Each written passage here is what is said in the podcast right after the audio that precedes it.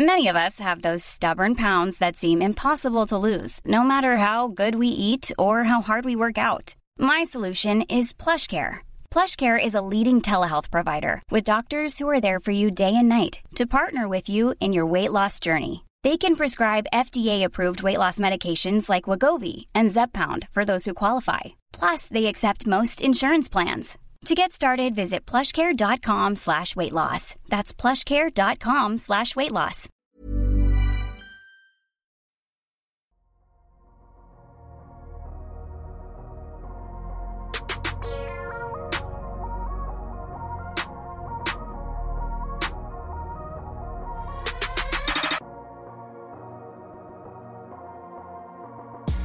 Salut à tous, très heureux de vous retrouver pour un nouvel épisode du Dunk Hebdo NBA podcast. Après avoir discuté la semaine dernière de deux équipes avec des ambitions plutôt hautes, Clippers et Bucks, place à deux équipes aux ambitions beaucoup plus modestes. Cette semaine, nous allons parler des Pistons de Détroit et des Spurs de San Antonio, deux des pires bilans de la ligue, deux équipes sur des séries de défaites monumentales à l'heure actuelle. Pour ce faire, j'ai d'abord avec moi Constant. Comment ça va Constant? Oh, ça peut, ça, peut aller mieux. Euh, voilà, on est en pleine phase de questionnement, on va dire, sur le supporterisme dans certains clubs. Mais euh, non, non, mais sinon, je vois que quand ça parle des contenders, on n'est pas, je ne suis pas invité. Par contre, quand faut parler du fond de la cuvette, je suis invité. Là, là, là, il y a du monde. Non, non, mais je plaisante, je plaisante, hein, bien sûr. Euh, même en disant le fond de la cuvette, mais c'est, c'est intéressant, on va dire, parce qu'il y a finalement peut-être plus de choses à dire sur les équipes qui sont tout en bas que sur les équipes qui sont tout en haut. C'est vrai. Par contre, il faut mettre un casque quand on regarde ces équipes en question, mais il y a peut-être plus de choses à dire. Gabin, j'allais faire une intro sur les Raptors et je suis allé voir le bilan. J'avoue que j'ai, j'ai esquissé un petit rire 8-8. Comment ça va, Gabin, du coup? Moyen. L'équipe la plus mid de, de la ligue, c'est l'objectif, je pense. Non mais... On va faire comme l'année dernière, l'équilibre parfait. Non mais alors, c'est, hors sujet, excusez-moi, mais je suis allé chercher le, le point par possession des Raptors en isolation. 0.64. C'est-à-dire qu'une isolation des Raptors rapporte 0,64 points par possession. C'est-à-dire à quel point cette équipe ne sait pas faire une possession, euh, enfin une isolation, excusez-moi, euh, sur les, les, points par possession en isolation. C'est-à-dire qu'ils savent pas faire une iso euh, du côté de Toronto. C'est compliqué. Mais je pense que je vais aller supporter les, les Mavs de, de Kyrie Irving et Luka Doncic. non, les Pacers. J'en peux plus. Pacers. Les Pacers. Le Magic, encore mieux. Mais le Magic, enfin on en reparlera, mais c'est notre équipe, la même construction, mais en mieux. Enfin, c'est fantastique. Ça, c'est une équipe qui sait reconstruire, contrairement à Détroit et San Antonio, qui est le sujet de notre C'est magnifique, c'est magnifique. Vous voyez, alors, on a beaucoup discuté avant le début de cet enregistrement. C'est un samedi soir, il est tard. Euh, on va parler d'équipes qui sont horribles à regarder, donc ayez un peu de compassion avec nous. Euh, avant du coup d'enchaîner sur Détroit et les Spurs, on vous rappelle comme d'habitude de nous suivre sur votre plateforme de podcast préférée ou sur euh, YouTube et également de nous suivre sur X Twitter, même si on est de moins en moins actif, vous l'aurez remarqué. Et Lyon, on ne payera pas Twitter Blue. On va marquer une petite pause et puis on se retrouve pour entamer avec Détroit. Ça sera la grosse page de ce podcast. On va beaucoup parler des Pistons.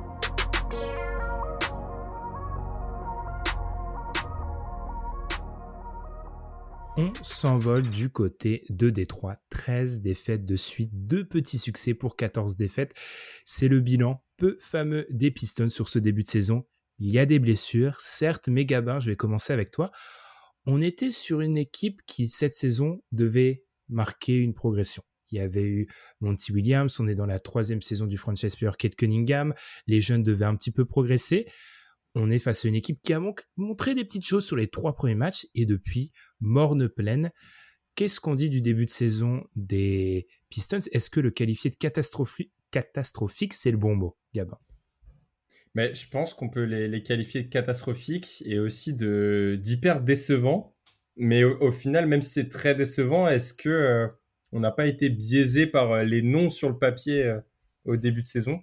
Parce que finalement, c'était peut-être un peu attendu euh, ce bilan-là, vu les blessures euh, et l'effectif, on va en parler. Donc ouais, c'est catastrophique et, et, décevant en fait. Ça, ça tourne pas. Et le, j'ai lu des articles. On, est déjà à se demander s'il faut euh, pas chercher des solutions d'urgence tout de suite à Détroit, si le front office a pas les sièges qui chauffent. je pense qu'on n'en est pas là, mais il y a énormément de, choses à dire sur l'équipe parce que le, ça, ça marche pas du tout.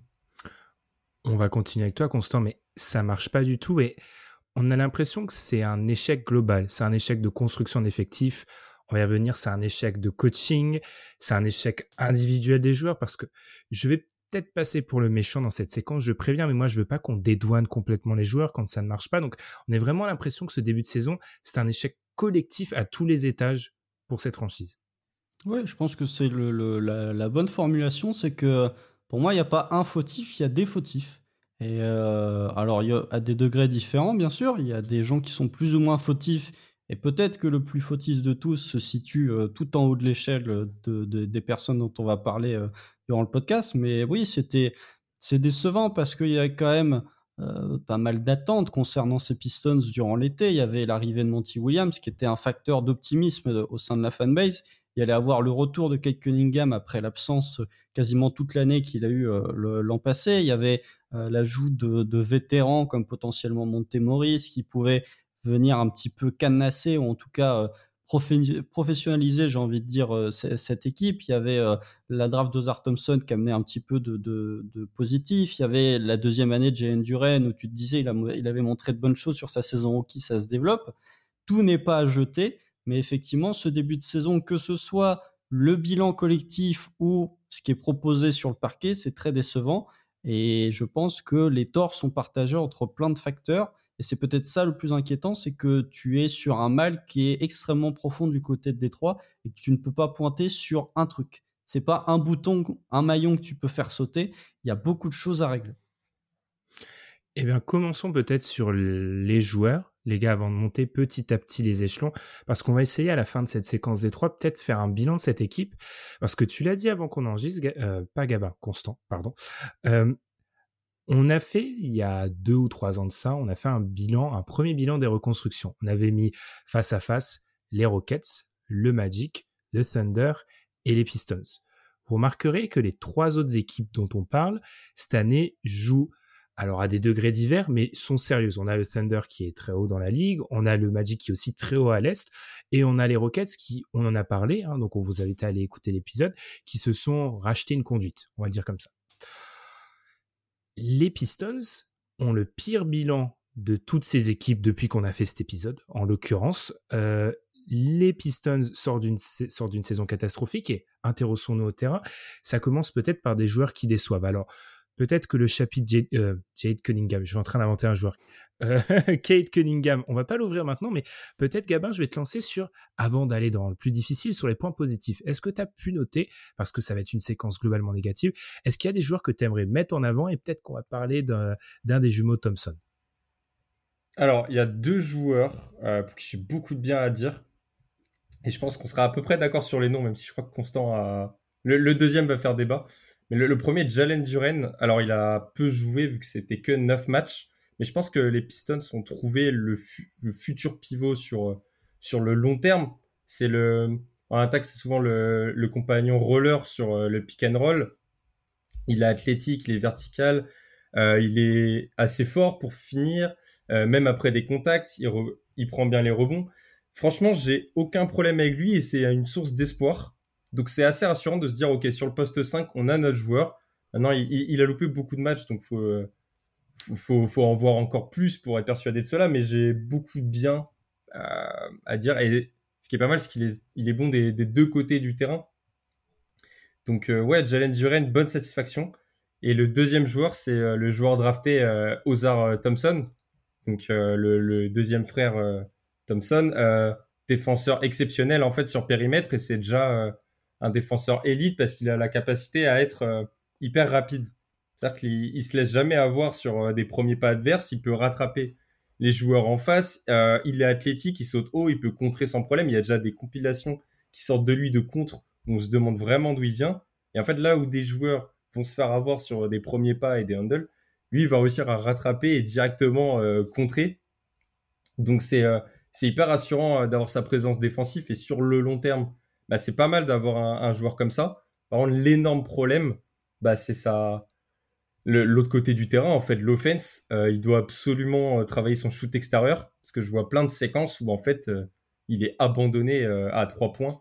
Et, du coup, il joue un peu avec des cuts ou quand il a le ballon, en fait, il drive directement au panier, mais ça le rend hyper prévisible. Et le problème, c'est que pour l'instant, si on le laisse sur le terrain, tu sais que les Pistons attaquent à 4 et qu'il y a un joueur que tu peux totalement laisser.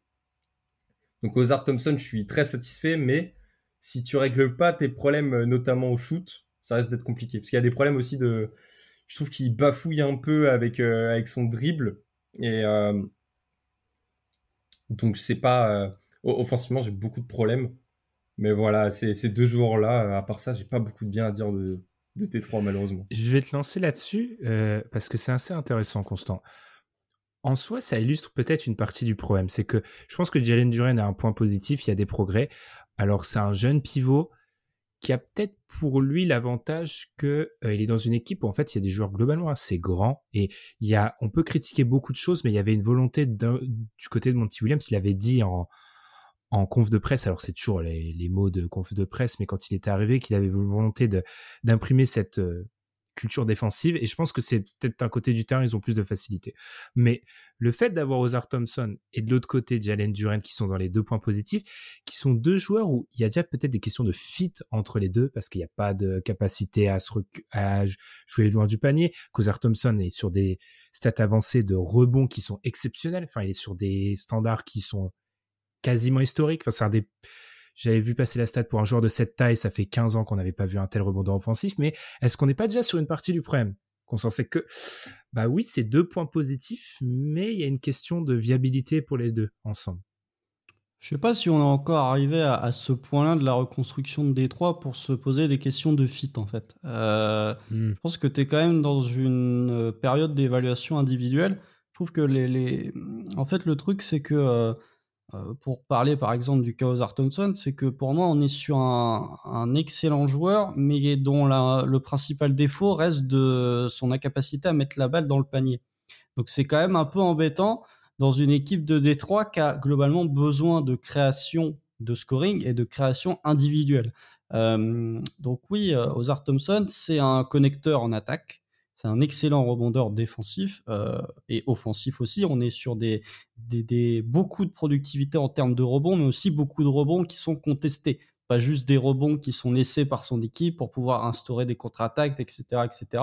On est sur un, joueur qui prend beaucoup de rebonds contestés, ce qui montre que bah, on est sur des standards qui sont plutôt réservés à des intérieurs que réservés à des ailiers. Défensivement, il est très bon, mais il y a vraiment cette problématique de du tir extérieur que l'on connaissait. Euh, pour, si on avait un peu suivi les jumeaux Thompson avant la draft, que ce soit lui comme son frère jumeau Amen, le tir extérieur était très compliqué. Ozar était peut-être même le plus positif des deux. Euh, finalement, l'échantillon est assez faible, il est euh, assez pauvre en termes de réussite, voire même très pauvre. Au lancer franc, il est à 69%, c'est assez peu rassurant. Finition près du cercle, comme l'a dit Gabin, il y a une problématique. D'une part de spacing, deuxièmement de dribble. On est quand même sur un joueur qui a 57% de réussite près du cercle, alors que la plupart de ses tirs près du cercle sont relativement clean, on va dire, parce qu'il y a certaines séquences qui viennent d'un cut où il va, va, pas tout le temps au cercle via son dribble, il va parfois au cercle via le jeu sans ballon, avoir aussi peu d'efficacité alors que tu as pas mal de tirs près du cercle via du jeu off-ball, ça m'inquiète un petit peu. Et effectivement, Jalen Duren, qui est très intéressant, il a cette qualité que n'ont pas certains pivots euh, qui ont été draftés haut des les précédentes années, c'est que physiquement, c'est un joueur, un intérieur qui est prêt. Et dès l'arrivée dès le moment de sa draft, c'était un intérieur qui était prêt. Il était arrivé à 18 ans, il était extrêmement jeune, mais il a tellement un physique hors norme qu'il est prêt et il est capable de résister au jeu euh, intérieur, au jeu physique de la NBA. Je trouve que défensivement, un point qui peut aussi le servir, euh, Jalen c'est que les extérieurs de Détroit sont pas complètement à la ramasse défensivement. Il y a effectivement le cas euh, Ozar mais un joueur comme Kylian Hayes qu'on peut beaucoup critiquer défensivement au moins apporte des belles choses. Quel Cunningham, je trouve que défensivement il n'est pas à la rue complète. Jaden Ivy, c'est un autre débat.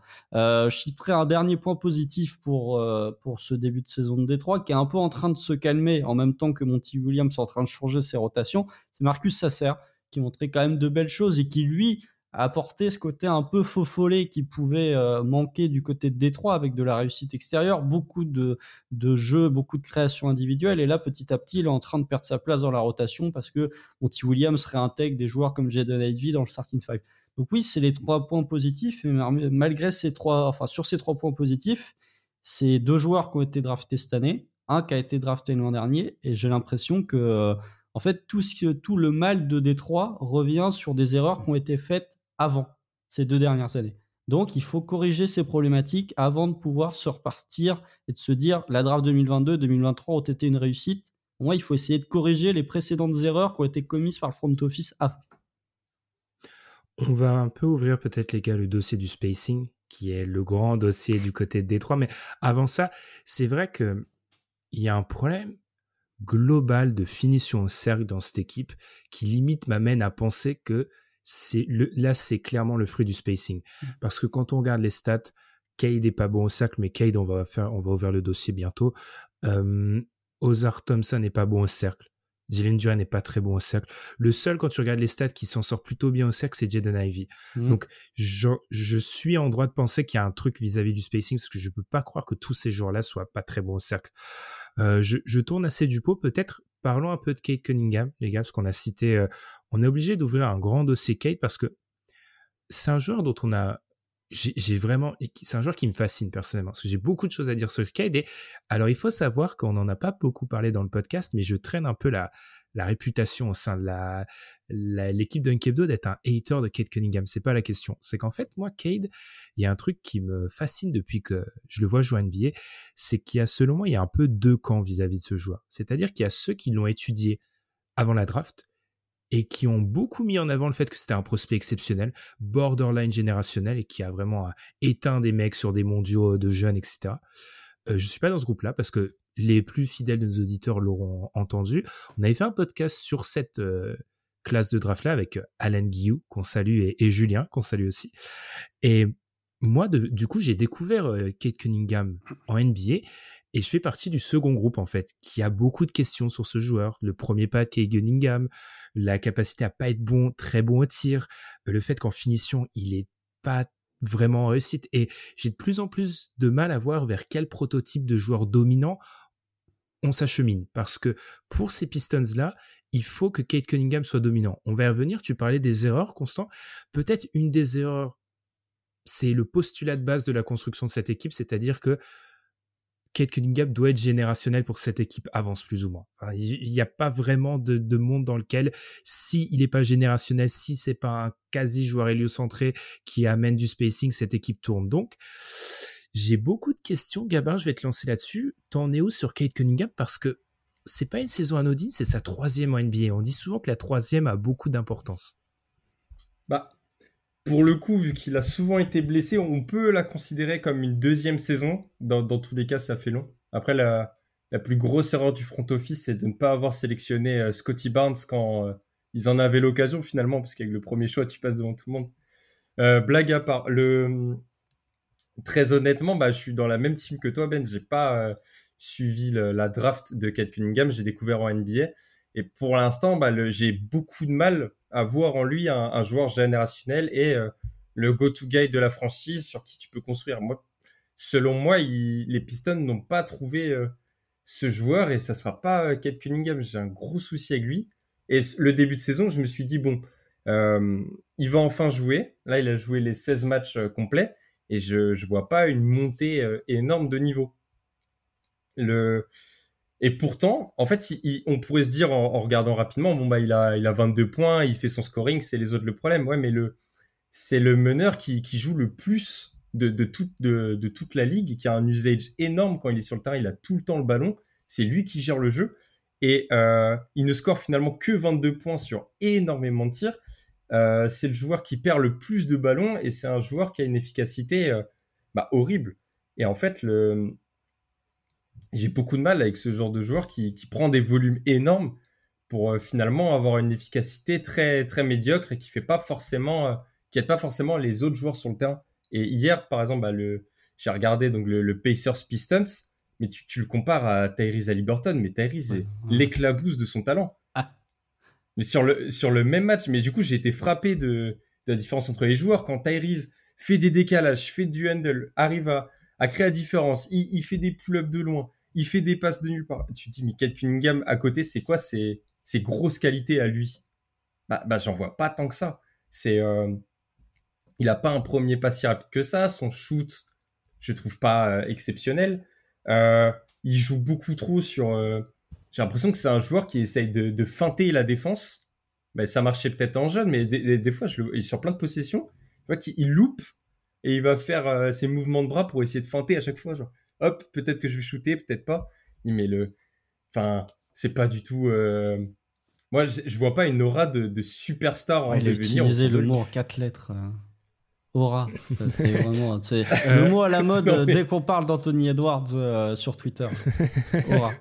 Mais lui, il a cette aura. Je, vais, je vais te lancer, Constant, mais tu vois, c'est très intéressant ce que dit Gabin parce que je pense que certains le jugeront un peu durement. Enfin, diront que tu as été dur, Gabin. J'ai l'impression que ce qui dessert Kate Cunningham, c'est le standard vis-à-vis duquel il est jugé. C'est-à-dire qu'il est jugé comme un joueur qui est borderline, je le dis générationnel. Il y avait un excellent article de The Ringer il y a une semaine environ qui revenait sur, du coup, sur euh, Cade et le fait que, comme tu l'as dit, Gabin, les stats brutes aiment Cade, mais toutes les stats avancées euh, n'aiment pas Cade. En fait, les stats tout en un le classent très très euh, très très bas. Et il y avait ça, il y avait ce dans cet article-là, on était revenu sur le fait que, par exemple, Sam Veceni, qui a un excellent analyse du côté de de The Athletic, je vais y arriver, avait dit, je le cite à l'époque, que c'était, il avait l'upside d'un top 5 joueur de la ligue, Mike Schmitz, qui était à ESPN maintenant, qui est du côté du front office d'ESPN, avait dit que c'était un des meilleurs numéro 1 draft de la décennie. Donc il y a peut-être ça aussi le problème avec Kate, c'est que le standard de base est immense en fait. Oui, le standard de base est immense. Gabin avait parlé du fait que Pistons auraient peut-être dû prendre Scotty Barnes. Euh, je pense qu'à OKC, ils voulaient prendre Scotty Barnes. Hein. Ça aurait évité euh, certains problèmes actuellement. Euh, voilà, ça c'est en passant. non, non, mais pour ce qui est du cas de, de, Kate Cunningham, moi je fais partie de, la première catégorie, c'est-à-dire que j'ai vu Kate jouer du côté de Oklahoma State.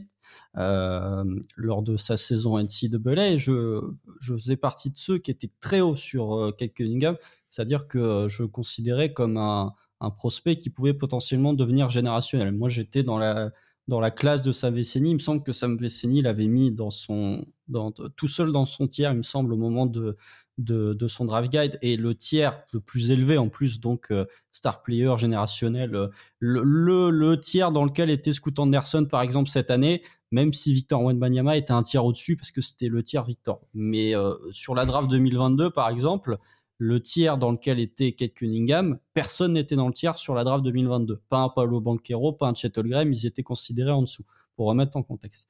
Euh, sur le cas de Kate Cunningham, tu as parlé du fait que les stats euh, brutes aimaient euh, Cade. Moi, je trouve pas qu'elle les aime. Quand tu vois 41% au tir, 33% à 3 points, si on prend vraiment le, le plus brut des stats, il y a rien qui kiffe Kate Cunningham. Même je pensais au point, tu vois. Ouais, les points. Ouais, alors là, pour le coup, je sais même pas si c'est des stats bruts. Euh, là, c'est, euh, c'est, je sais pas. C'est, c'est, c'est l'âge de pierre des stats, peut-être les points.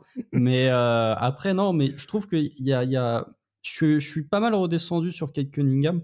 Euh, c'est ça pour moi, c'est sa deuxième année en NBA. Mais déjà, il y a eu tout un discours durant l'été. J'en avais parlé lorsqu'on avait fait les podcasts reviews sur waouh, Kate Cunningham, les scrimmages avec Team USA, c'est son année. Non, non, non, non. c'est bien la preuve que les scrimmages avec Team USA font un peu se calmer. Mais je, lui donnerais, en fait, ce qui, ce qui m'inquiète, c'est qu'il n'y a rien, je trouve, dans le jeu de Kate Cunningham qui a progressé entre son, sa saison rookie et maintenant. C'est ça qui m'inquiète. Euh, c'est que pourcentage de finition près du cercle, c'est ça baisse même au fur et à mesure des années, ce qui est un peu inquiétant. Euh, le tir à trois points, j'avais fait un tweet il y a ça euh, une dizaine de jours en disant à partir de quand on peut considérer que c'est un mauvais shooter? C'est le moment où il commence à en mettre quelques-uns, mais on est quand même sur un échantillon assez élevé. On est sur plus de 550 tentatives à trois points pour un joueur qui a 30-31%, donc ça commence à devenir un peu inquiétant. Euh, mais je lui donnerais une excuse. Pour moi, c'est le costume. C'est-à-dire que tu as parlé, Ben, du fait que les Pistons avaient besoin que Kate Cunningham soit un joueur héliocentrique. La construction du roster des Pistons fait que c'est un joueur héliocentrique par défaut. C'est-à-dire que mmh. il est euh, le haut pourcentage d'usage, bah parce qu'il est obligé de tout faire. Le haut pourcentage de playmaking aussi, bah parce qu'il est obligé de tout faire. Sauf que sur les trois saisons ou les deux saisons et demie de Kate Cunningham, où il est comme un joueur héliocentrique, le roster n'a pas bougé. C'est-à-dire qu'on n'a pas vu, mmh. tu vois, Gavin, tu faisais la comparaison avec Tyrese Liberton. Alors Tyrese Liberton est un joueur infiniment meilleur que Kate Cunningham, mais il a un effectif qui est taillé pour lui, avec du spacing, du rollman, des mecs qui peuvent pop, des mecs qui peuvent pull-up, ce qui n'est pas le cas de Kate Cunningham. Donc, il y a beaucoup d'incertitudes. Je trouve que sur le premier pas, et c'était ma principale réserve avant sa draft, c'est très compliqué. J'ai beaucoup de réserves aussi sur son tir extérieur, parce que la plupart des tirs extérieurs qu'il prend sont ouverts, même s'il y a du pull-up, euh, sur sa finition près du cercle. Mais il y a ce côté, beaucoup d'incertitudes, mais qui, selon moi, pourrait être corrigé. En tout cas, je demande à voir avec un effectif autre que celui de Détroit actuellement et que celui que Kate Cunningham a eu depuis sa draft, finalement. Petit point perso, parce que je vous ai beaucoup lancé euh, les plats pour donner un peu mon avis. Moi, ce qui m'inquiète vraiment, c'est que j'ai l'impression que certains des problèmes. Alors en fait, je pense que Kate Cunningham n'est peut-être pas une. En fait, on se pose la question si c'est une option numéro une actuellement. Je pense que vraiment son son plancher, c'est option numéro 2, porteur de balle d'une équipe qui a de l'ambition. Et ce qui a déjà un excellent plancher. Ma, seule question, c'est sa viabilité vis-à-vis de tous les points faibles qu'on a mis en avant. Euh, par exemple, je sais qu'il y avait eu deux trois messages sur la conversation par rapport à ça il y a quelques semaines. Quand je regarde le match des les matchs des Pistons, il y a un truc qui me choque, c'est que Kate Cunningham est souvent défendu par des, des ailiers en fait.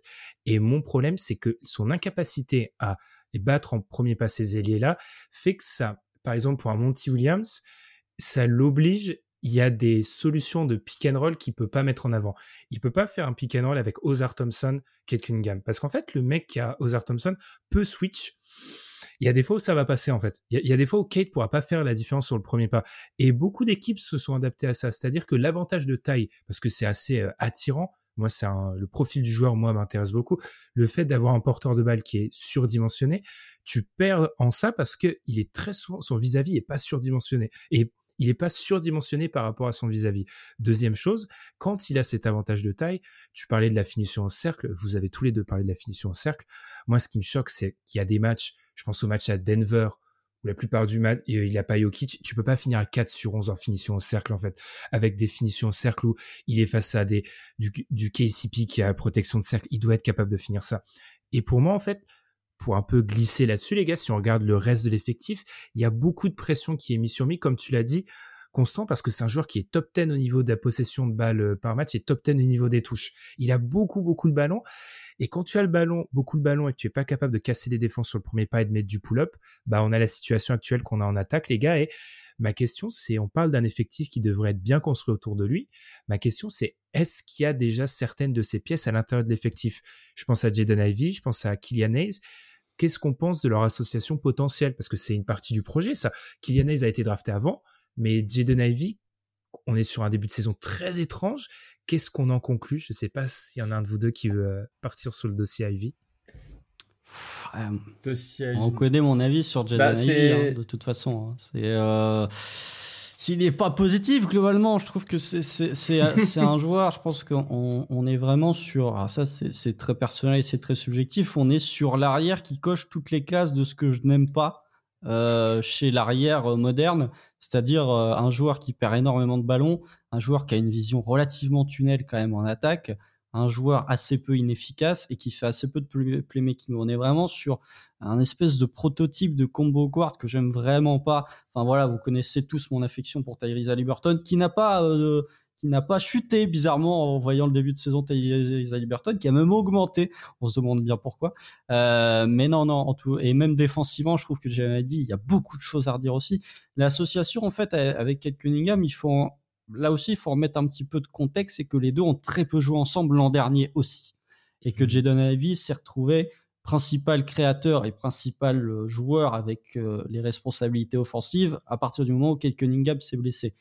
Sachant qu'en début de saison, euh, Monty Williams le faisait sortir parfois du banc, parfois jouait pas du tout. Là, il commence à le mettre titulaire. Donc, au niveau des rotations, il n'y a pas forcément la continuité nécessaire, que ce soit en termes d'années jouées ou en termes de, de, sécurité au niveau des rotations pour vraiment émettre un avis. Par contre, Kylian Hayes, les deux ont joué plus souvent ensemble, les deux ont été dans des rôles plus souvent fixes, euh, surtout celui de Kylian Hayes.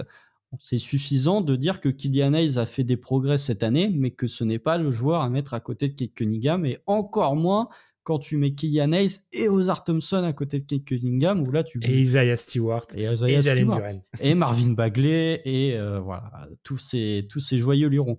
Donc euh, oui, on sur l'association, c'est avec Jalen Duren que c'est le plus euh, le plus probable parce que c'est du pick and roll quoi globalement et que Jalen Duren est un monstre athlétique donc tu peux lui lancer la balle à peu près du moment que tu es à 2 mètres du cercle, il est capable de finir assez facilement. Donc je trouve que ouais, il y a beaucoup d'incertitudes. Euh, aussi parce que Détroit a peut-être essayé de, enfin a peut-être vu Kate trop tôt, trop beau trop tôt, euh, ou peut-être trop beau tout court dans leur sélection de draft, et du coup, ce qui fait que Kate Cunningham est un joueur pour l'instant hein, qui, tu, tu, tu, qui t'impose certaines limitations, ou en tout cas qui t'impose certains profils dans la construction de ton roster. Là où il y a des joueurs qui dépassent ce cadre-là. Euh, je vais prendre un exemple, même si je sais que ça peut faire débat. Un joueur comme Lamelo Ball, pour moi, dépasse ce cadre de il faut des joueurs avec un profil bien spécifique à côté de lui. Il est capable de faire de très bonnes choses. Là où Kyle Cunningham, pour moi, il faut des profils bien spécifiques pour que son rendement soit euh, plein, enfin pour qu'il ait un, rayonnement euh, total. Et ces profils-là dont a besoin Kyle Cunningham ne sont pas Jaden Ivey, ne sont pas Kylian Hayes. Mais un joueur potentiellement comme Jalen Duren, ça, l'être. Enchaînons, tu as, commencé à parler de ça, Constance, sur peut-être les conclusions qu'on peut tirer. effectivement, j'aime bien de, ce que tu as pu dire, Constance, sur le fait qu'on a peut-être... En fait, j'ai l'impression qu'il y a deux temps dans cette reconstruction des un, peu des, Pistons, mais il y a un premier temps où on a effectivement mis beaucoup de pression sur euh, Kate Cunningham, qui est quand même un joueur, euh, je, relisais ça, mais à qui on a quand même ouvert les portes de la franchise, le, euh, le premier choix de draft historique, on retire presque un maillot semi-retiré pour le mmh. donner le numéro 2 à Cade, etc. Il y avait beaucoup, symboliquement, il y avait beaucoup de pression sur ce joueur et effectivement, pour moi, ça tombe un peu, si on veut parler des, mauvaises choses, entre guillemets, ça tombe un peu dans cette idée de euh, surresponsabiliser un joueur trop tôt et peut-être penser, on parle souvent de cette idée de précieux, penser, que tu as peut-être déjà ton précieux en, je dirais pas sans l'avoir vu jouer sur le terrain, mais tu t'extrapoles beaucoup en fait. C'est-à-dire que beaucoup des décisions, euh, par exemple, euh, Jaden Ivy, c'est peut-être pas le bon profil, mais il y a peut-être encore cette volonté de se dire oui, si on a le, porteur de balle dominant, Jaden Ivy, ça marchera. De mettre beaucoup d'intérieur en fait du côté de Troy Weaver. Moi, c'est la seule manière dont je lis le fait que Troy Weaver soit amoureux des intérieurs, c'est qu'il y a une volonté en fait de donner des partenaires de pick and roll à qui sont peut-être pas les meilleurs, mais à, à, Kate Cunningham. C'est la seule manière dont j'arrive à plus ou moins lire ça. Et je pense que plus globalement, par rapport à cette équipe de, des Pistons et par rapport à, à Cade, peut-être le, l'erreur de base, c'est de pas avoir, et on va en parler maintenant, commencer à sélectionner. On parle très souvent des 1, 2, 3, en tout cas des, d'avoir fait une, espèce de sélection dans les joueurs, dans les jeunes joueurs. Je me demande s'ils l'ont vraiment faite et devraient peut-être commencer à la faire. À toi, Gaba, on a beaucoup parlé. Non, bah le c'est compliqué aussi de faire la sélection parce que tu commences donc par le numéro 1 et il y a beaucoup beaucoup de doutes là-dessus. Moi je à la place de Troy Weaver donc le GM, je me dirais bah je vais chercher un autre jeune et on trouvera notre pépite euh, à la draft mais peux limite tirer ta conclusion que c'est pas forcément euh, Kate Cunningham Après c'est un bon numéro de ça peut être ça peut être un Ouais. en fait, je, je veux pas éliminer la possibilité comme quoi c'est un numéro 1. Je pense juste que mmh. je sais pas si vous êtes d'accord, ce n'est pas un numéro 1 transcendant en fait. C'est-à-dire que si on compare à d'autres euh, numéros 1 de draft ou très d'autres jeunes, je vais y arriver, il, il remodèle pas l'effectif à lui tout seul en fait. Tu prends la draft 2020, c'est le bah, quatrième meilleur globalement. Et c'est terrible en fait. Hmm J'avais pas fait ce rapprochement là, mais oui. C'est hmm. potentiellement le quatrième, voire même le cinquième en fonction de comment tu classes un joueur comme euh, Tyrese Maxi potentiellement. Et le, pour l'instant, les autres réussissent, mais j'aimerais bien le voir avec. Euh, eh ben tiens, je vais te en fait un, joueur dominant à côté parce qu'il il aurait moins de pression. Je remarque aussi que le c'est un joueur qui fait énormément de pertes de balles. Alors il y a beaucoup qui sont euh, de sa faute, mais je remarque qu'il il, déteste la pression en fait quand on vient le le trouver à deux défenseurs sur lui et qu'on qu'on essaie de chipper le ballon avec les mains. Il, déteste ce genre de situation. Euh, il déteste devoir dribbler dans le trafic et il déteste faire des passes prévisibles. Avoir un joueur dominant à côté qui pourrait libérer un peu de l'espace sur le terrain parce que le joueur serait effrayant et devrait tout le temps demander une concentration euh, défensive, ça, pourrait un peu le libérer, je pense aussi. Il a pas confiance. Alors moi, ce que je note des fois, mm. il a pas confiance en ses... Il a certains coéquipiers en qui il a pas confiance, mais j'aimerais bien vous lancer sur ça, les gars. Alors qu'on avance sur les conclusions à tirer peut-être de ce premier échec de Détroit, moi, il y a une question qui me fascine parce qu'on parle beaucoup de ce qu'il faudrait autour de Détroit, peut-être autour de Kate Cunningham et Jalen Duren, mais il faudrait quoi exactement? Parce que vous voyez, l'idée que comme quoi il faudrait uniquement du spacing, pour moi, ne répond pas totalement à la question. C'est-à-dire que oui, si on met du spacing à côté de Kate Cunningham, il aura peut-être plus de plus d'espace, euh, il aura peut-être des meilleurs coéquipiers pour le pick and roll, etc. Mais les problèmes de premier pas, les problèmes de pull-up s'effaceront pas complètement. Donc en fait, je te vois, je te vois acquiescer. Constant, c'est quoi la formule euh, Kate Cunningham? C'est d'avoir un autre joueur capable de porter le ballon? C'est ce que j'allais te répondre. Moi, je pense que c'est ça. Euh, tu le mets à côté d'un je ne vais même pas parler de la Rolls que peuvent être des joueurs comme la Melo Ball ou des joueurs comme Tyrese Haliburton. Tu mets un joueur comme Tyrese Maxi potentiellement à côté de lui, euh, qui est capable de porter la balle, qui est capable de jouer off-ball. Je trouve ça intéressant, mais je pense qu'il y a des, limitations euh, de Kate Cunningham qui n'appartiennent qu'à Kate Cunningham et que tu peux pas corriger avec euh, la modulation de roster en tentant de construire un roster autour de lui. Le, le, premier pas et l'absence de pull-up fait qu'un tir sur deux de Kate Cunningham est un tir à mi-distance. Et tu ne peux pas, mmh même si voilà un joueur comme euh, chez Gideus Alexander, par exemple, prend énormément de mi-distance, un joueur comme Devin Booker prend énormément de mi-distance, c'est des joueurs qui ont une haute qualité de finition. Et ou un joueur comme Kate Cunningham, j'ai plus l'impression que le, la surutilisation du mi-distance ne vient pas d'une qualité de finition, mais vient du fait qu'il peut pas aller près du cercle et qu'il peut pas pull up à trois points. Donc, il se rabat sur le mi-distance. Après, on dit, ouais, pour moi, il faut un autre joueur, euh, un autre porteur de balle primaire et pas un porteur de balle comme Jaden Ivy, un joueur qui est capable de jouer off-ball et, qui, de temps en temps, peut prendre quelques responsabilités au playmaking ou qui peut être une menace soit sur cancel shoot, soit sur pull-up, de sorte à ce que les défenses soient un peu moins aspirées par Kate Cunningham. Ce qui n'est pas le cas dans les autres, euh, ce qui n'est pas le cas pour l'instant. Donc ouais, un joueur comme Tyrese Maxi, euh, j'ai pas, tu vois, mets-moi un joueur euh, qui fait beaucoup de bien à Anthony Edwards, mets-moi un Mike Conley à côté de Kate Cunningham. Je suis très curieux de voir ce que ça pourrait donner un, un meneur un peu plus vétéran qui pourrait avoir des qualités de playmaking, des qualités de sanctionner sur catch shoot. Ce joueur de, de, de profil-là, bien plus que des ailiers ou que des intérieurs, pour moi, il faudrait un autre porteur de balle assez fiable et capable d'exister sans la balle à côté de Kate Cunningham. Mais il y a des limitations physiques que tu pourras pas corriger même en construisant le meilleur effectif possible autour de lui. Hmm. Je suis entièrement d'accord avec toi, mais le truc c'est que finalement, vu qu'on a des doutes sur lui, c'est trop tôt pour euh, aller chercher euh, ce genre de joueur. Je pense qu'il faut continuer du coup à passer par la draft et lors de la draft, tu prends le meilleur joueur disponible et t'essayes de l'assembler. Tu feras le tri beaucoup plus tard. Après, tu trouves pas, Gabin, qu'ils commencent à arriver petit à petit au stade où euh, ils sont moi, il y a un truc qui m'a fasciné cet été, et ça nous permet d'enchaîner sur euh, Monty Williams, front office, etc.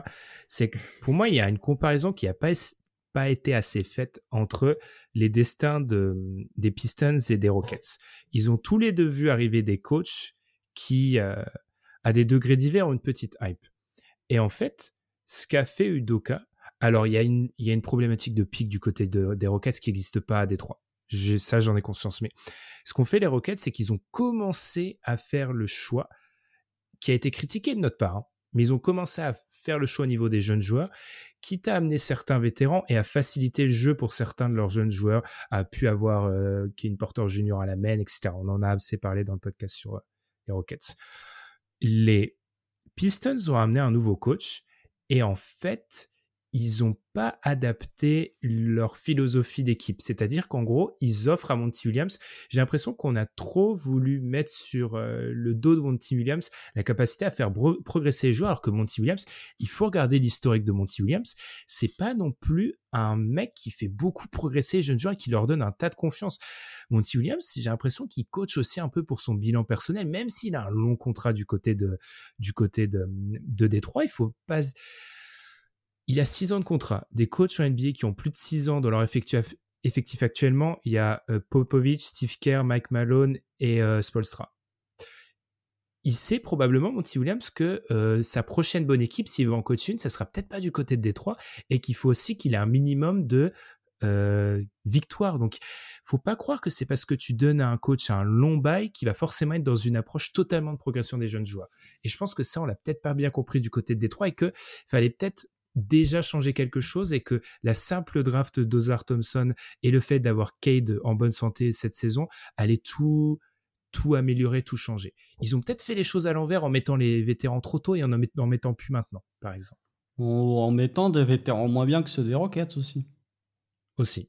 Parce que euh, on est, ouais, comme tu l'as dit, on a été très critique sur l'été des Rockets. Force est de constater que Fred Van Vliet euh, quadrille beaucoup plus le jeu offensif des Rockets, même si ça reste pas fou, hein, le jeu offensif des Rockets. Clairement, c'est une équipe de plancher via leur qualité défensive. Et ça, pour le coup, il y a beaucoup de crédit à mettre effectivement au recrutement de l'été, mais aussi à l'arrivée d'un coach comme Ime Udoka qui a réussi à faire défendre, enfin qui a réussi à faire d'Alperen Shengun un joueur qui n'est pas autant une liability défensivement, même si euh, ça reste encore assez euh, assez faible. Je trouve que ouais, ils ont pris des vétérans et que en fait, ce que ce qu'a voulu faire Houston, c'est on fait du, comme tu l'as dit, on fait du tri sur nos jeunes, mais même au sein de leurs quatre jeux, quatre jeunes là, les quatre qui ont été piques, enfin les trois qui ont été piques dans le top 4 plus Alperen Shengun, il y a déjà un tri où il y a déjà une classification qui est faite. On voit mhm. que Javaris Smith Jr. c'est un peu le, le, le, ah euh, le Rashad Lewis. Non, le Rashad Lewis, euh, c'est-à-dire ah. euh, pas le très gros, pas celui qui est le plus utilisé. Par contre, gros gros défenseur, lui c'est peut-être lui qui a le plus euh, montrer de choses défensivement avec l'arrivée du Doka. Là où Détroit, ils ont pris bah, Bogdanovic euh, qui est blessé, donc euh, voilà, on le voit pas. Montemoris, on le verra pas avant 2024 aussi, donc ça va être une problématique. Et, en fait, ce qu'a voulu faire Détroit, c'est que ils ont offert les Rockets ont offert à Ime Udoka un nouvel effectif. Là où Monty Williams, il est arrivé, Troy il a fait T'as vu, ça n'a pas marché avec Dwight Casey, essaye de faire marcher l'effectif parce que moi, je ne change rien dans mon effectif. Et je trouve que c'est l'une des premières problématiques, c'est que euh, peut-être que du côté du front office de Détroit, on s'est dit Bon, ça marche peut-être pas avec Dwayne Casey, peut-être qu'avec un nouveau coach, ça va fonctionner, alors qu'en vrai, la principale béquille de, des Pistons actuellement, c'est les moves qui ont été faits par Troy Weaver, et notamment la première année de Troy Weaver en tant que GM la 2020-2021, c'est toujours en train de coûter très cher à Détroit. Il y a, il y a même ce truc dans la reconstruction de Détroit, avant qu'on passe aux Spurs, mais on va faire un peu plus long sur Détroit, c'est que même quand tu reprends l'historique de leur reconstruction, elle est assez étrange dans le sens où ils trade d'abord Drummond, ensuite ils vont couper Reggie Jackson, mais ils gardent un peu Blake Griffin. Blake Griffin est ensuite coupé. Du coup, on drive Kylian Hayes et le même été, on donne de l'argent à Jeremy Grant et ensuite on n'est pas bon et ensuite on, on, on, va drafter Kate Cunningham. C'est-à-dire que je me rappelle de ce jeu-là quand on faisait le fameux bilan des reconstructions, le premier bilan des reconstructions. Elle est difficile à dater en fait cette reconstruction. C'est-à-dire que elle commence quand officiellement, on sait pas trop. Et c'est peut-être, alors bien évidemment, là aussi, c'est ce qu'on disait dans ces épisodes-là on peut pas juger Détroit comme euh, OKC, comme Houston, etc. parce que de base ils ont pas la même euh, fortune en choix de draft, etc. Mais de l'autre, je pense que ce faux départ avec un Troy Weaver qui a jamais voulu être trop trop mauvais ou en tout cas a toujours voulu donner de l'argent à des vétérans mais peut-être pas les bons ou en tout cas des vétérans qui vont pas parfois enlever ou faire de l'ombre à ces jeunes joueurs leur coûte beaucoup actuellement parce qu'ils ont pas de vétérans actuellement qui sont viables. Alec Burks, etc. C'est bien gentil, mais ils n'ont pas de vétérans viables à l'heure actuelle. Non, mais j'allais dire, après, pour leur excuser, comparé aux autres constructions, ils n'ont pas pu faire le fameux blockbuster trade qui marque euh, hmm. définitivement, enfin, qui acte le passage entre équipe qui essaie de jouer quelque chose à équipe en reconstruction. Et t'as rien gagné de concret avec, euh, avec tes trades. Donc, en fait, tu te bases chaque année sur euh, ton pic de draft. Et c'est compliqué d'avancer comme ça parce que ça, ça demande beaucoup plus de temps. Ah. Et en plus de ça, tes pics de draft, tu les loupes. T'as commencé par Sekou Doumbouya, bah, il joue même plus en, en NBA. Kylian Hayes, pour l'instant, ça donne rien. Kate Cunningham, on attend encore. Bah, le, c'est compliqué, quoi. Donc, t'as très peu de choix de draft et en plus, ils sont pas concluants. Bah, c'est pour ça qu'en fait, ça, ça demande beaucoup de temps. Il va falloir être encore patient avec des je, prends, je vais prendre un exemple sans faire le, podcast reconstruction. Le Magic, qui débute la saison en 5-20 l'an dernier. 5-20, 5 victoires pour 20 défaites. Eh ben, il y a un moment où ça a décollé. Et je suis désolé, le, autant le OK, il récupère Wendell Carter. Euh, OK, il récupère Franz Wagner. Le trade de Nicolas Vucevic au Bulls. C'est Franz Wagner, Jet Howard, Wendell Carter, c'est une catastrophe. Bon bref, on va pas faire, on va pas parler des Bulls. en tout cas, voilà, ils sont pas. Non, mais ils ont pas non plus. Enfin, je veux dire, ils récupèrent Wendell Carter qui est un mm. excellent joueur, mais sinon c'est des pics de draft quoi. Mm. Ils ont pas non plus fait un trade qui leur a ramené 150 pics et où ils se disaient on a le droit d'échouer. Mais il y a un moment où il y a eu un déclic qui a été fait du côté de du côté de d'Orlando l'an dernier, au cours de saison l'an dernier, ce qui fait qu'on ne devrait même pas être surpris entre guillemets du début de saison du Magic parce que l'an dernier ils finissent euh, avec je sais plus en 30-20 à mm. partir du moment où ils sont en, 5-20 sur le début de saison. Là où Détroit ce déclic n'a pas eu lieu. Et je trouve que euh, c'est un déclic qui euh, qui ne peut que passer que par un, un espèce de remodèlement de l'effectif parce que tu as déjà tenté le coach tu vois bien que ça marche pas. Pour moi, c'est vraiment mmh. un problème de construction d'effectifs et des choix qui ont été faits par Troy Weather, qui d'une part, effectivement, Jérémy Grant, mais il me semble que Mason Plumlee, c'est aussi lui. Il me semble que il euh, y a pas Kelly Olynyk dans le tas. Enfin, la Free Agency 2020 où si, il, euh, si, si, la Free Agency 2020 où il signe 150 il fait Josh Jackson. Il fait Josh, Jackson, voilà. Mais même ça, tu vois, le truc, il y a que Détroit qui a été prendre des pics euh, des joueurs qui ont été draftés haut et qui n'ont pas marché en NBA. Marvin Bagley, James Wiseman, Josh Jackson, il y a que des trois qui a fait ça. Et finalement, tu arrives dans une situation où James Wiseman ne joue pas, Marvin Bagley, tu l'as prolongé, c'est peut-être le moins pire du lot. Josh Jackson, ça a été abandonné très vite. Donc, au lieu de se dire, on se concentre sur nos jeunes à nous, on va tenter de rentabiliser les jeunes qui n'ont pas marché ailleurs en se disant peut-être un autre contexte. Et ça, en fait, ça marche pas. Ça ne marche pas. Hmm avec ce biais toujours en faveur des intérieurs. Et euh, on salue Ilias qui nous en avait parlé, mais aussi le fait que hmm, on va en entendre parler de ce podcast à part d'Ilias. Il y a aussi le fait du côté des Pistons que ils sont un peu dans leur malheur. Il y a des joueurs qu'ils ont échangés euh, ou en tout cas qu'ils ont laissé partir. On pense à un Bruce Brown, qui euh, qui sont ensuite qui sont devenus des joueurs qui auraient pu être utiles à l'effectif actuel en fait. Donc c'est aussi la qualité d'un bon c'est aussi de de savoir euh, faire de la rétention de talent et de l'autre de, savoir évacuer les joueurs qu'il faut évacuer. Et Troy Weaver l'a pas fait. Moi, je me pose beaucoup de questions parce que euh, très souvent, recruter un nouveau coach, tu l'as dit, Constance, c'est un peu la dernière chose que tu fais. Ton effectif marche pas, tu dis bon, euh, j'ai l'option coach, qu'est-ce qu'on fait après? Je pense que Troy Weaver, tu t'avais commencé la séquence comme ça, Gabin, je pense qu'il est en danger il est mm. clairement en danger du côté de, mm. des, trois. Mais ma question, c'est, on va pas faire tout le podcast qu'on a déjà fait très long sur Détroit, mais ça sera quoi la suite pour, euh, ça sera quoi la suite pour le prochain dirigeant, le prochain DM Je pense que ça sera euh, clairement sélection de jeunes joueurs et apport de vétérans en fait, parce que Détroit est de plus en plus se rapproche de plus en plus d'une séquence dangereuse. C'est celle où tu vas devoir commencer à payer des jeunes joueurs sur qui t'as aucune assurance. Et ça, c'est le danger que je craignais du côté d'Houston, qui est pas en train de se valider parce qu'ils commencent. Certes, ils n'ont pas beaucoup de données sur certains joueurs, mais ils en auront. Mais Détroit s'approche dangereusement de cette séquence-là où tu vas devoir payer les jeunes joueurs leur 3 4 année alors que tu ne les as pas vus dans un contexte sain où tu ne sais pas encore qui ils sont vraiment. Ça, c'est extrêmement dangereux. Et puis les fans vont s'impatienter aussi. Parce que ça fait. Ils sont allés en playoff en 2019 pour se prendre un 4-0. Et, depuis, l'équipe est, est, médiocre. Et ben, à un moment, le, c'est peut-être l'effet qui s'est passé avec les Rockets cette année où ils ont voulu accélérer le, processus. Les, fans vont, peut-être péter un câble et demander des, des, résultats au plus vite. Sauf que le, moi, si j'étais euh, sur NBA 2K mode MyGM, je prendrais la patience et les pics de draft. Et là, je suis pas sûr qu'ils vont avoir tout le temps disponible devant eux là. Je finirai là-dessus, à part si Constantin a un truc à rajouter sur Détroit. Je suis, je suis malheureux que ça soit Détroit parce que c'est une franchise historique, mais je me rappelle de ces fameux épisodes de reconstruction qu'on vous invite à aller réécouter, qui doivent être catastrophiques parce qu'on a dû dire beaucoup de bêtises, mais on avait dit un truc assez juste. C'est que quatre équipes qui reconstruisent, toutes n'ont pas le destin qui espère beaucoup de fans quand ils rêvent d'une reconstruction, c'est-à-dire que l'équipe sera meilleure que celle qu'ils ont déconstruite, etc. C'est ça le bilan terrible qu'on peut faire de Détroit, c'est que leur équipe n'est pas meilleure que celle qu'ils ont déconstruite, en fait. C'est-à-dire qu'ils sont allés, l'équipe qu'ils ont déconstruite, serait allé, c'était une équipe play dans une, alors certes, une conférence S totalement moribonde, mais l'effectif actuel n'est pas meilleur après quatre ans de reconstruction. C'est peut-être ça qui euh, est le bilan qui est terrible. Mais aucune des quatre équipes, hormis peut-être le Magic, n'est meilleure actuellement que lors du moment où elle a tout fait péter. Hein. Ouais, mais ils partaient pas tous du même. Euh, ah, tu vois, des trois parlaient. C'est c'est quatre. Ok, ici, c'était pas non plus. C'était euh, trois années de suite, bounce premier tour. Hein, donc euh, le Magic, c'était pareil. Hein. Les Rockets, la dernière année des Rockets, c'est infect. Hein. Ils gagnent un tour, mais tu mm. sentais que c'était quand même pas terrible. Donc, je sais pas. Mm. Disons que c'était eux le plus bas en termes de, sportivité, en termes de, résultats sportifs. Exactement. Les quatre, c'était eux le plus bas, ça c'est sûr. Mm. Ils sont le plus bas et ils se retrouvent encore une fois le plus bas. C'est le, bilan assez terrible qu'on peut faire.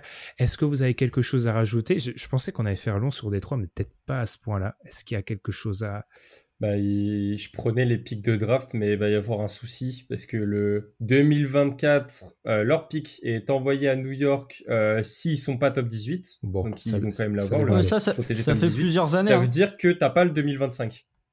Mais t'as pas le 2025 du coup. Il est pas protégé aussi. Il y a plein de protections sur ce pic-là. En 2025. Parce qu'il me semble que c'est un pic qu'a reçu le Thunder lors du trade, je sais plus Christian Wood ou je sais plus. Parce que New, York, c'est euh, enfin les pics qu'ont récupéré New York, ce genre de pic, c'était, c'est sûr, il est à OKC. Et enfin, il était à OKC, il a été envoyé au moment de sélectionner euh, l'incroyable Ousmane Diagne. Donc, euh, il me semble qu'il y a plein de protections. Il me semble que même en 2026, il doit avoir un top 10 ou un top 8. enfin, il est pas, il est ultra protégé ce pic-là. Donc, sur ça, je te dirais, je suis pas trop inquiet. Faisons une petit, un petit quart d'heure ou un peu plus sur les Spurs. Du coup, le deuxième volet de cet épisode, on va un peu parler des Spurs qui, eux, ne sont pas sur une série de 13 défaites de suite, mais de 11. 11 euh, défaites de suite pour euh, les Spurs qui sont vraiment en galère totale, qui sont dans des matchs serrés. Globalement, on est sur des équipes. Alors oui, ces deux équipes ont pris des tôles, mais il y a des fins de match serrés qui sont mal gérées des deux côtés. Constant, je vais te lancer. Il euh, n'y a pas un souci du côté de la main, du côté des Spurs? Ah non, mais tu vois, tu, tu, dis que les, les, Spurs, ils sont dans beaucoup de fins de match serrés. Au début de saison, oui. Mais alors, depuis quelques matchs, non, pas du tout. Euh, là, si là, la fin de match, c'est contre qui qui paume cette nuit? C'est contre Golden State. Les Warriors. C'est un peu serré, voilà. Bravo euh, euh, les, fans des Spurs qui sont contents. Que j'ai pu lire certains avis de fans des Spurs disant qu'ils sont contents d'avoir de s'être accrochés face aux Warriors en tirant à 25% à 3 points. Oui, mais est-ce que vous avez vu le match des Warriors de l'autre côté? Hormis Stephen Curry, bien sûr. est-ce que vous avez vu la saison globalement des Warriors C'est assez, c'est assez compliqué en tout cas pour l'instant. on va voir ce que ça va donner après. Mais oui, il y a, un problème au, niveau de la main. Je trouve que je je comprends pas en fait. Je trouve que euh, déjà on peut faire, on peut dire un premier point, c'est que on, il m'est arrivé très souvent de dire des bêtises, mais je trouve que le podcast que l'on avait fait avec Ben ici présent sur la franchise idéale pour Victor Wembanyama, vous pouvez le réécouter. Tout ce qu'on a dit s'applique au début de saison des Spurs, c'est-à-dire qu'il y a eu un espèce de prisme franco-français sur les Spurs où euh, beaucoup de gens ont pensé que les Spurs de 2023, c'était les Spurs de 2008, où il y avait encore euh, RC Bufford en tant que GM, où il y avait encore Tim Duncan. Bah non, en fait. C'est-à-dire que les problèmes des Spurs cette année, ils se voyaient déjà l'an dernier. Euh, en termes de bilan, c'était pas eux qui avaient le pire bilan, c'était Détroit, mais en termes de qualité, c'était la pire équipe l'an dernier. Déjà, ils avaient le pire net rating. Ils ont fait un début de saison, il me semble qu'ils sont en 6-2 avant de s'écrouler totalement sur le restant de leur saison. Euh, la défense est... C'est quand même le pire net rating euh, malgré la victoire en plus, c'est quand même le pire net rating oui, parce qu'ils prennent des tôles. Ils sont à moins 12, c'est le pire. Ils prennent des tôles, des tôles. Mais pourquoi ils prennent des tôles Parce que leur défense est inexistante. Voilà, je, je vais pas tout parler. Je vais revenir sur la question initiale de la main. Je comprends pas ce qui se passe au niveau de la main de San Antonio. C'est-à-dire que euh, il y a une expression, c'est essayer de faire rentrer au forceps. Mais là, c'est pas au forceps, c'est au couteau de boucher qu'ils essayent de faire rentrer Jérémy Swan. Je comprends pas. Tout j'ai sorti mes, mes, mes, plus belles, euh, mes plus belles, euh, mes plus beaux classeurs Excel. Toutes les stats disent que Trey Jones, ça marche mieux en tant que meneur. Les ratings lorsque Trey Jones, euh, de, les ratings experts lorsque Trey Jones est parqué sont meilleurs. Victor Wenbanyama, qui est quand même la pièce centrale un peu de ton projet, est plus efficace et meilleur lorsque Trey Jones est sur le parquet plutôt que Jeremy Swan. Hormis le, le, le, le prisme, soit de tanker en disant on est vraiment mauvais, on va tenter de le mettre parce que sinon avec Trey Jones on pourrait être trop bon. Soit il y a une autre explication que je vois, c'est que Jérémy Swan c'est un pic 9 ou 10 de l'an dernier et t'as déjà, mmh. enfin t'as pas envie de l'abandonner dès maintenant, alors que tu sais que avec l'arrivée de Victor, Victor Wembanyama, ça ne colle pas avec ce que tu veux faire. Ce qui est fou dans le fait de mettre Swan à, à la main, c'est que je sais plus qui disait ça, c'est peut-être encore Sam Vecini qu'on a cité ou je sais sais plus j'ai lu ça ou entendu ça ou des meneurs, des jeunes meneurs qui réussissent dès leur première ou deuxième année NBA, ça existe quasiment pas. Ce ce qu'on aurait dû dire il y a peut-être 10 minutes, ce qui aurait pu un peu euh, mettre, un peu calmer euh, Cade. Donc, espérer qu'un joueur qui n'a pas de formation de meneur puisse le faire dans une équipe qui manque cruellement de facilitateurs, de connecteurs, qui sort d'une saison abominable, moi, la seule explication, c'est un mix des deux. Je pense qu'ils veulent mettre en valeur un haut choix de draft et que très, comment dire, ils se disent qu'en fait, le danger que Trey Jones les rende meilleurs pourrait avoir un effet ricochet, c'est en, fait qu'ils ne mettraient plus en valeur un haut choix de draft et qu'ils auraient plus vraiment de haut choix de draft très rapidement. Mmh. Ce qui selon moi serait pas tellement vrai parce que Trey Jones ferait du bien, mais je crois pas qu'avec Trey Jones, les Spurs ils sont pas à 40 victoires. ah non, non, je, Serais, grandement surpris quand même. Bah, déjà, avec le retard qu'ils prennent, ils vont très vite ne plus pouvoir être à 40 victoires hein, s'ils continuent à ce rythme-là déjà. Donc oui, c'est euh, moi ça m'interroge beaucoup et euh, on insiste beaucoup sur cette notion. On salue encore euh, Alan Guillou, mais la notion de guard play, là, c'est le, c'est le néant. Gabin, je te lance là-dessus, c'est, c'est le néant. Alors que, et je te lance aussi sur la question Victor, Victor est très, très, très, très responsabilisé, contrairement à ce que je lis. Euh, Victor a touche beaucoup la gonfle, il finit beaucoup les actions, il a un usage qui est, j'avais lu la stat de John Schumann, si tu réunis les saisons de Duncan et de Robinson depuis qu'ils sont aux Spurs, c'est le deuxième usage. C'est-à-dire qu'en gros, il, a, il est déjà, dès sa saison rookie, dans le plus gros usage de l'histoire des big men de San Antonio. Donc, il est mis en avant, mais ça marche pas. Ouais, le, bah, tu l'as dit, ça marche pas, alors que, ouais, il fait, moi, je pense qu'il fait une bonne saison quand même. Je l'attendais à peu près à ce niveau-là, et je trouve que même si les résultats collectifs ne viennent pas, lui fait le taf. C'est-à-dire que sur les possessions que je vois de, Victor, je suis très très euh, satisfait, que ça soit euh, défensivement ou euh, offensivement, mais je trouve que limite il force pas assez en fait offensivement. Et il y a toute cette problématique de. T'as vu ces trois pas assez proche du cercle. ouais, voilà. En fait, je me suis mal exprimé. Il force trop à l'extérieur. Et à l'intérieur, des fois, je le vois facilement. c'est encore arrivé au match des Warriors d'hier. Il y a des possessions où Wiggins le défend il le regarde, shoot devant sa tronche et euh, mi-distance et Wiggins ne peut rien faire parce qu'il est trop petit. Il dit mais le pourquoi tu fais pas que ça Et le j'ai beaucoup de mal à comprendre pourquoi Victor ne joue pas plus à l'intérieur, euh, même pas mid, à, l'intérieur et force tout le temps des trois points. Et en fait, je commence à comprendre que, que les Spurs ne veulent pas gagner. Enfin, Banyama, si si tu l'écoutes depuis qu'il est petit, il a toujours joué euh, à sa manière, comme il avait envie lui de progresser. Et en fait, c'est exactement ce qu'il est en train de faire. Il joue pas. C'est ce que j'ai l'impression en fait en, regardant. Il, il, joue pas pour gagner. Il joue parce que il a envie de progresser à, sa manière. Et, c'est peut-être ça en fait finalement. C'est. Je sais pas ce que vous en pensez. Moi, c'est ma réponse au fait qu'il il force autant à l'extérieur parce qu'il a toujours fait comme ça et que il veut. Finalement, si tu le mets sous le cercle, bah, il va se dire qu'est-ce que qu'est-ce que j'ai de différence par rapport aux autres pivots? Je pense que c'est là. Moi, où je suis pas trop inquiet, c'est que c'est la sélection de tir d'un d'un d'un rookie qui est très très responsabilisé dans une équipe qui est moyennement gérée avec sans meneur en fait. Mm. En fait, le, truc chelou, ça serait qu'il ait une très très bonne sélection de tir. Après, oui, il shoot très peu à l'intérieur, oui, mais je pense qu'il est un peu en phase de rodage et de test par rapport à ce qui passe ou passe pas en NBA. Je pense, mm. mais je serais pas trop inquiet sur la sélection de tir. Je pense que Constant est plus inquiet, mais moi, moi en fait, je me dis qu'il est dans un environnement où là, il peut pas avoir une bonne sélection de tir en fait, globalement. C'est pas que, que je suis inquiet, c'est que euh, le, le, tir à trois points et le, certains tirs à trois points qui sont tentés par Victor, c'était des trucs qu'on voyait déjà aux Mets l'an dernier. Et les Mets, on peut pas me dire que c'était pas une équipe qui était pas structurée. Ils font finale l'an dernier. Alors je sais que Victor était lui MVP, mais c'était quand même une équipe avec un minimum de construction derrière. Donc euh, en fait, je, je, je, comprends le truc de il doit prendre des tirs à trois points. Euh, parce que si Victor devient un joueur efficace à trois points, c'est le endgame. C'est vraiment c'est c'est terminé là où euh, on va dire que le, le, la façon dont tu modèles les intérieurs longiligne comme Victor en 2023 font que si tu n'en fais qu'un joueur qui tente que des tirs près du cercle, c'est un peu euh, pas anticlimatique, mais ça va un peu à l'encontre de comment tu formes ce type de joueur. Je je dis pas que c'est les mêmes joueurs, mais notamment un, un profil comme Porzingis, on l'a très vite fait s'écarter du cercle. Alors, il y a eu des blessures, mais euh, Porzingis, dès qu'il est arrivé en NBA, il joue assez peu de post-up.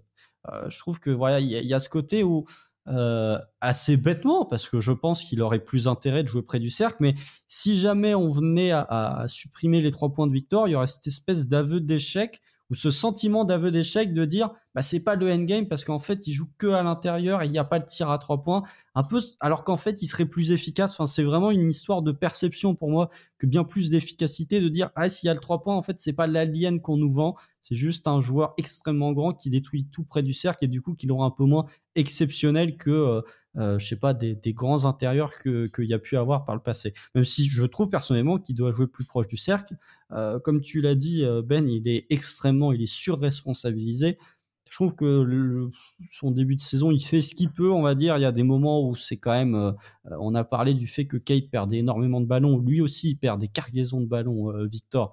Euh, à chaque match, euh, ce qui n'est pas aidé par cette problématique de play, mais il y a beaucoup de, de séquences où sur son dribble, potentiellement, il peut se faire euh, piquer des ballons. Il y a des séquences où il va un peu driver assez difficilement. Donc, je pense que c'est pas à lui que qu'on doit tirer, enfin qu'on doit acheter la première pierre. Je trouve que il fait ce qu'il peut. Après, voilà, c'est il y a beaucoup de comparaisons qui sont faites avec Chet Holmgren. Je pense qu'un joueur comme Chet Holmgren ne ferait pas ce qu'est capable de faire Victor euh, actuellement, et c'est vraiment une histoire de, contexte. Mais euh, il y a cette problématique de, du 3 points qui, pour moi, fait que, en fait, pourquoi je conclurai là-dessus, on n'a jamais vu euh, Victor être létal à 3 points. C'est-à-dire que au Mets, c'était pas le cas, au Spurs, c'était pas le cas. là où j'ai un doute, c'est sur les catégories inférieures quand il était plus jeune. J'ai pas assez de mémoire, j'ai pas assez vu pour savoir s'il était efficace. Et pour moi, il n'a pas prouvé, en fait, c'est pas un joueur qui a prouvé suffisamment sur son tir pour lui permettre d'en tenter 4 ou 5 par match. C'est ça qui m'inquiète un peu plus. Ce qui est embêtant, c'est que du coup, ça en fait un joueur inefficace en termes de stats, et c'est ça qui est un petit peu embêtant. Mais globalement, les gars, est-ce qu'il n'y a pas aussi une déception? Moi, j'avoue que bon, après avoir vu l'année dernière, on l'avait assez dit dans l'épisode auquel tu as fait référence, Constant, l'attaque, on savait que ça allait être difficile. Moi, j'ai un petit poil de déception par rapport à leur défense en fait. Je j'avais dans l'espoir que leur défense, je leur demandais pas d'avoir une top 5 défense NBA, mais entre la capacité d'aide de Victor Wembanyama, Zach Collins qui s'est révélé. Alors oui, je dois faire un mea culpa général par rapport à Zach Collins que j'avais détruit il y a trois ans et je me trompe. Je, quand j'avais lu qu'en gros il pensait arrêter sa carrière ou en tout cas qu'il y avait eu les médecins lui avaient dit que ça allait être compliqué de continuer, je pense je pensais jamais qu'on allait voir un, un joueur titulaire en poste de pivot. Le mea culpa est terminé. Mais je pensais qu'ils avaient avec ça, avec Eldon Johnson, qu'ils avaient une équipe qui aurait pu Devin Vassell aussi, qui je pense sort un poil la tête de l'eau peut-être et encore. Mmh. je pensais qu'ils avaient quelque chose défensivement. Et c'est là où je suis un peu inquiet, c'est qu'ils ont moins que je l'espérais défensivement. Ce, par exemple, ce, ce 5-là, donc le, le Kendall Johnson, euh, Devin Vassell, Jeremy Sohan, euh, Victor Wembanyama, Zach Collins, il est, je crois, dans le 61e centile défensivement. Bah, c'est pas assez, je trouve. Après, euh, bah, c'était la question lorsqu'on avait fait les previews. C'était la question, c'était est-ce que l'arrivée de Victor, ça allait faire rehausser leur niveau défensivement?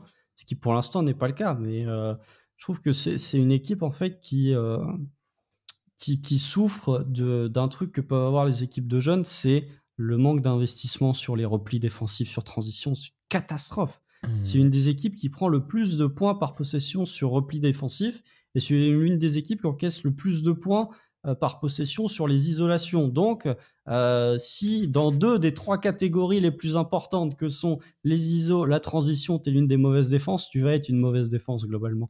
Euh, donc, ouais, il y a, ce côté-là. Je trouve que c'est une équipe qui abandonne vite. par exemple, alors là, on n'est pas du tout sur du statistique, voilà, ça va ravir certains.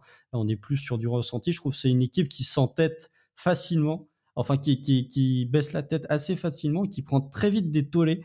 Euh, donc voilà, je trouve que il y, a beaucoup d'incertitudes du côté de ces Spurs. Effectivement, il y a le cas d'Evin Vassell que je trouve moi toujours intéressant et qui lui, pour le coup, euh, on peut dire qu'il n'est pas forcément très bien utilisé. Il y a le cas Kendon Johnson où je suis bien redescendu. Je trouve que Kendon Johnson, il y a beaucoup de problèmes euh, qui ont été, enfin, qui sont apparus l'an dernier déjà au moment où Devin Vassell s'est blessé. Et je trouve qu'il s'adapte pas forcément à l'arrivée d'un joueur comme Victor. Je trouve qu'il y a beaucoup de, de situations où Kendon Johnson veut parfois un peu tirer la couverture alors que tu as un joueur comme Devin Vassell et comme Victor Wembanyama qui, selon moi, devraient être les deux menaces offensives désignées clairement et nettement, ce qui n'est pas forcément le cas avec Kaden Johnson. Donc oui, il y a, y, a, y a, pas mal d'incertitudes et je trouve que euh, euh ce n'est pas aidé par, euh, tout, malgré tout le respect que je lui dois, ce n'est pas aidé par euh, ce que fait Greg Popovich, que ce soit dans ses rotations ou dans certaines prises de position qu'il peut avoir en conférence de presse, où lui se dit satisfait de ce qu'il a vu. Alors c'est peut-être euh, du, blabla médiatique pour éviter justement d'ajouter encore plus de pression sur ce groupe. Mais le cas, la gestion du cas Sohan, moi par exemple, c'est vraiment l'exemple qui me frappe de me dire mais quel coach euh, pourrait faire ce genre de truc sans qu'on lui tombe dessus à chaque match s'il s'appelait pas Greg Popovich quoi? Déjà qu'on lui tombe dessus, mais je me dis ça fait 16 matchs, c'est vraiment mauvais. Euh, il y a peut-être un moment où faut, il faut arrêter quoi. Il faut pas s'entêter sur ça c'est pas comme si t'avais pas le, joueur. En plus, on, le sait que, que Trey Jones peut jouer. Et moi, le, justement, tu disais de mettre en valeur le pic. Je trouve que ça, justement, ça le, ça fait l'effet inverse. Je suis vraiment mal à l'aise, en fait, quand, quand je vois la situation de, Jérémy Soran. Donc, je serais vraiment pour le remettre sur le banc et pour son bien. Parce que même si tu prends pas la lumière immédiate, tu auras un rôle beaucoup plus adapté et ça fonctionnera mieux. Maintenant, sur les autres joueurs, Keldon Johnson, je trouve qu'il y a un point positif. Alors, les, les stats le montrent pas, mais le, c'est une présence quand même rassurante quand tu lui fais la passe euh, à l'extérieur, il est capable de mettre ses shoots. Donc c'est important d'avoir ce genre de joueur et Kevin Vassell, comme tu as dit, est très mal utilisé, je trouve. Mais en, fait, l'effectif, on n'est pas tant que ça surpris parce que le, à part Victor, il n'a pas bougé depuis l'année dernière et on savait ce que ça allait donner. Les, les gens qui disaient que ça allait aller en playoff, bon, c'est facile de parler maintenant, mais c'était euh, utopique. Euh. c'est pas Victor, aussi incroyable qu'il pourrait être, tu ne peux pas, avec l'arrivée d'un seul joueur, transformer la pire équipe de la ligue à ce point-là. Et puis pour un peu euh, continuer à axer sur euh, Sohan et les jeunes joueurs, euh, moi ce qui me choque c'est l'incapacité de cette équipe et du coup c'est de l'utilisation. Ça rejoint un peu beaucoup de points, l'utilisation de Victor, l'utilisation de Devin Vassell. Ils n'arrivent pas à s'octroyer des points dans des zones rémunératrices. Ils sont 29e de la NBA dans les tentatives dans le corner. Et 30e, c'est Denver. Donc, je veux pas être dans une stat où Denver est 30, parce que Denver, c'est, Denver est une, exception à beaucoup de règles. Donc, je vais pas être, en gros, vous êtes 30e, les gars. Euh, ils sont, ils sont 30e dans cette stat, et ils sont pas très bons au cercle. En fait, il y a une dimension.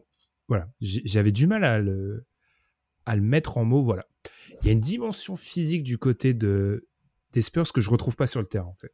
Et ça rejoint peut-être ce que tu dis, Constant, sur le fait qu'ils sont un petit peu mal gérés, peut-être qu'ils abandonnent vite, c'est-à-dire que physiquement, ils ont beaucoup de joueurs, mais ils sont en termes de fréquence au cercle, ils sont 26e.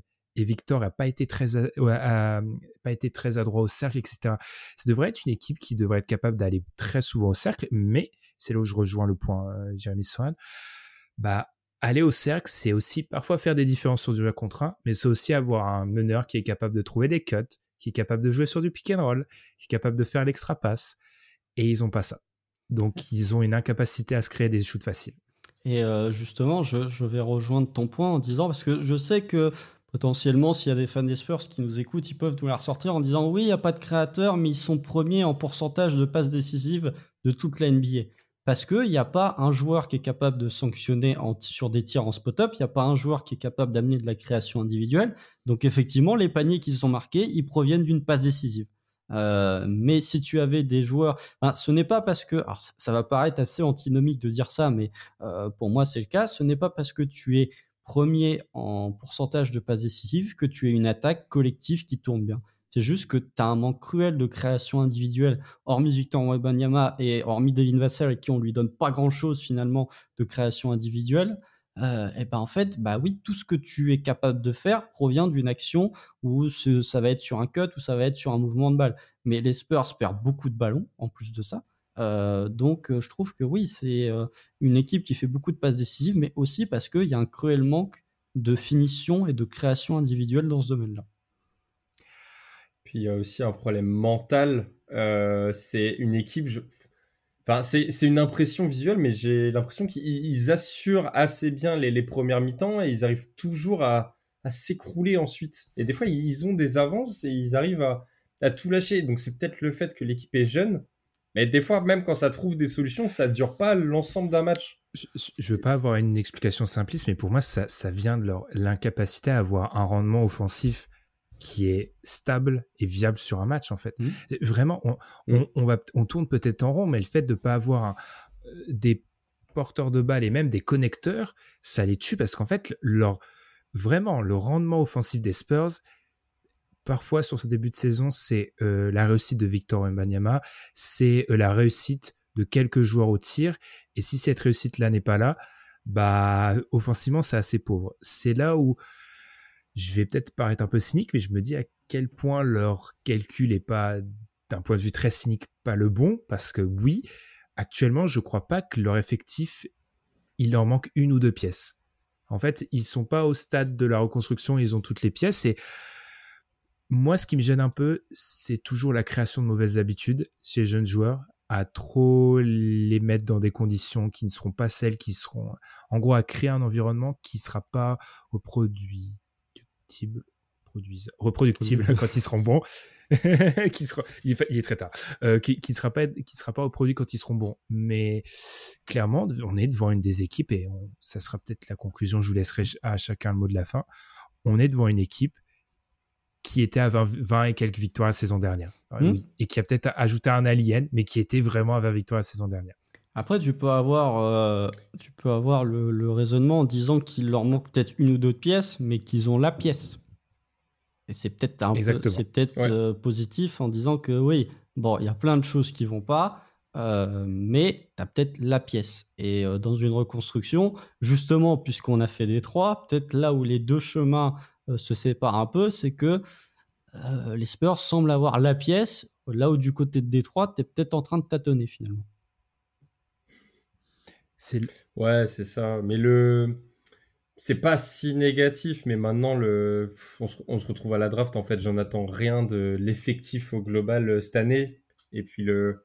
j'aimerais juste finir par dire est-ce que Popovic, on va pas commencer à s'inquiéter pour euh, son poste à un moment? Parce que pour le coup l'année dernière, je trouve qu'il y avait un problème d'effectif. Pour le coup cette année, il y a des erreurs qui sont pas forcément des erreurs, mais on a des gros questionnements. C'est Giroud. Si hein. à la fin ça ne porte pas ses fruits, bah je sais pas, ce serait bizarre. Il peut, il peut même prendre le micro pour dire aux fans d'arrêter d'engueuler Kawhi Leonard que personne lui dit rien. Il, il, il, a, il, a, il a tous les passe droits. C'est-à-dire que Greg Popovich. Il a le totem d'immunité. Voilà, Greg Popovich, c'est même pas. C'est-à-dire que pour les fans de LFL, Bill Belichick, on peut s'inquiéter, effectivement, de euh, est-ce mhm. que potentiellement il peut être envoyé par Robert Kraft?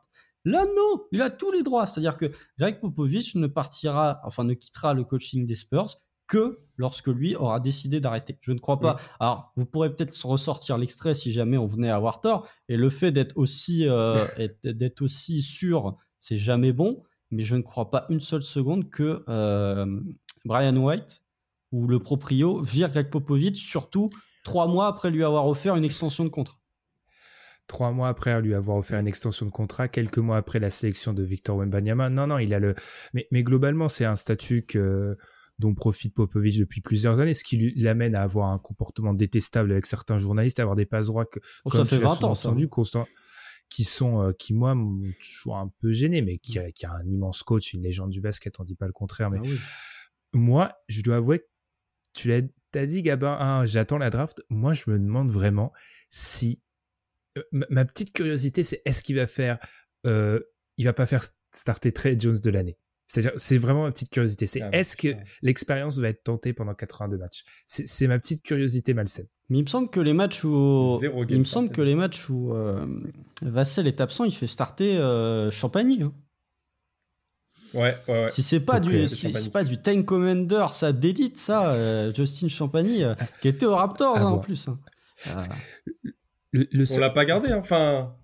Ah bah ça jouait pas chez nous. mais... ce, qui rend le tout un peu triste quand même, c'est qu'on a un talent comme Victor et qu'il est pas. Je pense que là où la déception est peut-être décuplée de notre côté, c'est qu'on a un talent qui est pas mis dans des dispositions telles qu'il peut offrir la...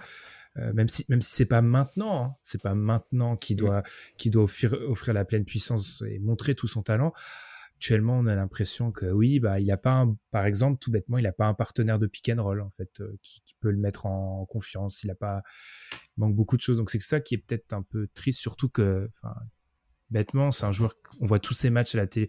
Beansport euh, diffuse tous ses matchs et le fait de pas avoir un produit à, à tâche attrayant, pardon, c'est peut-être ce qui est un petit peu décevant.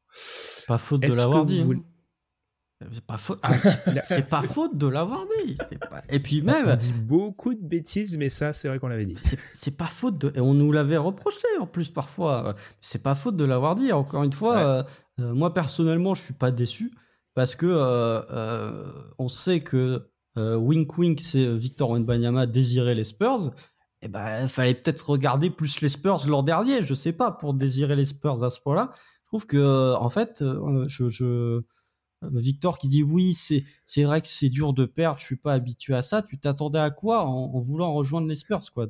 Euh, Je sais que voilà, il y a un compétiteur, il se dit j'aurais pu changer cette équipe, mais encore une fois, euh, les Spurs c'était le chemin le plus facile pour que Victor Wembanyama devienne une star, mais c'était le chemin peut-être le plus long parmi toutes les équipes qui étaient en lice pour le récupérer, pour aller vers des résultats collectifs bons voire très bons si, on exclut, on va fermer la boucle comme ça, si on exclut euh, les fantasmes Indiana qui ont existé à un moment et OKC, euh, je reste persuadé et je vais fermer la boucle. C'était parfait Détroit, en fait, pour Victor. Alors oui, il y a plein de limitations, mais Détroit, en fait, ça répond aux deux problématiques. Ou en fait, faudrait changer les, faudrait ramener un des deux joueurs dans notre franchise, parce qu'en fait, les, les, Spurs sans Victor juste avec Ozar, wow Ouais, parce que. Ah ouais, terrible. D'un côté, Cade permettrait d'avoir un, un, porteur de balle et il serait pas mis en position d'être euh, surresponsabilisé avec Victor. Et de l'autre, Victor offrirait euh, la première option, etc. Bon, oh, et Jalen Duren, ça aurait pu marcher, je pense, même si ça l'aurait amené à s'écarter un peu du cercle. Mais je reste persuadé, comme je l'avais dit dans cet épisode-là, que parmi les, les équipes du fond de classement, des trois, pour moi, c'était la moins pire. Franchement, euh, franchement, vu le début de saison, alors pourtant, voilà, euh, la franchise, euh, c'est la seule qui gère encore moins bien l'UMA qu'OKC ces dernières semaines, mais les Hornets, avec le début de saison qui est en train de produire la Melo Ball, c'est un scénario encore meilleur, je trouve, que Détroit. Hein. Oui, c'est vrai. J'avais oublié, j'avais oublié que les Hornets étaient là, mais les Hornets, je t'avoue que je fais partie de j'ai du mal à les regarder les Hornets que ah mais c'est tout à fait tout à fait. Moi je je, je, je suis bien d'accord mais après on connaît la enfin la chance entre guillemets des Hornets avec dans l'écosystème des Hornets il serait déjà blessé euh, Victor je pense donc euh, oui ah oui euh, c'est vrai. Mais ouais quand on voit le début de saison de la Melo Ball encore une fois c'était une problématique de bah, pour juste pour conclure rapidement c'est pour ça que dans la conversation d'un Kebdo j'avais dit que euh, Victor n'était pas un meilleur profil au moment où il arrivait que Luka Doncic, par exemple, parce que ce n'est pas, ça peut pas être l'alpha et l'oméga de ton attaque comme l'a pu être Luka. Et l'absence de guard play le démontre assez facilement. Ouais, mais je suis pas inquiet pour sa carrière. Enfin, le, ce que je vois, je suis assez, je suis vraiment satisfait. Ah, et le jour où il y aura du vrai niveau à ses côtés, mais il va. Non, mais il y a des, il y a, il y a des, il y a des séquences de domination pure. Hein, je dis pas, voilà. Mais, oui, mais tu, tu c'est, t'as beau faire 2m21, je trouve que. Il a besoin d'un mec à côté. Voilà, ça, ça, ça peut être le meilleur joueur du monde, là où un joueur comme euh, Luka Doncic euh, pouvait être l'alpha et l'oméga de ton attaque de par ce qu'il apportait. C'est tout. Voilà. Mmh. Et, mais bien évidemment, on, va, c'est nécessaire de le dire parce que ça va être mal interprété ce qu'on a fait depuis 20 minutes. Il y a des séquences qui n'existent pas. Il y a des séquences ah oui. de domination en défensive ou offensive qui sont défensivement des fois mais ahurissantes. Il y a des le, seul je l'ai déjà dit mais le seul regret c'est qu'en fait l'écosystème lui permet ne lui permet pas à l'heure actuelle de répéter ces séquences-là de manière euh, manière prolongée parce qu'il il est tributaire de la création, etc. et un peu du reste. Eh bien, messieurs, il est très très tard et ce n'est pas que parler des Spurs et des Pistons me, me, dégoûte, mais on va bientôt, on va devoir mettre fin à ce podcast. En tout cas, merci de nous avoir écoutés. Allez, petite page promo. Euh, Gabin, tu es à la tête d'un autre podcast. Dis-nous. Bien sûr, euh, j'ai lancé avec Toronto Raptors France, donc la page Twitter, un podcast spécialement dédié au Toronto Raptors. Ne quittez pas le podcast, restez, restez, il va, il va vous dire. si vous aimez les équipes moyennes, les équipes de plancher, n'hésitez pas.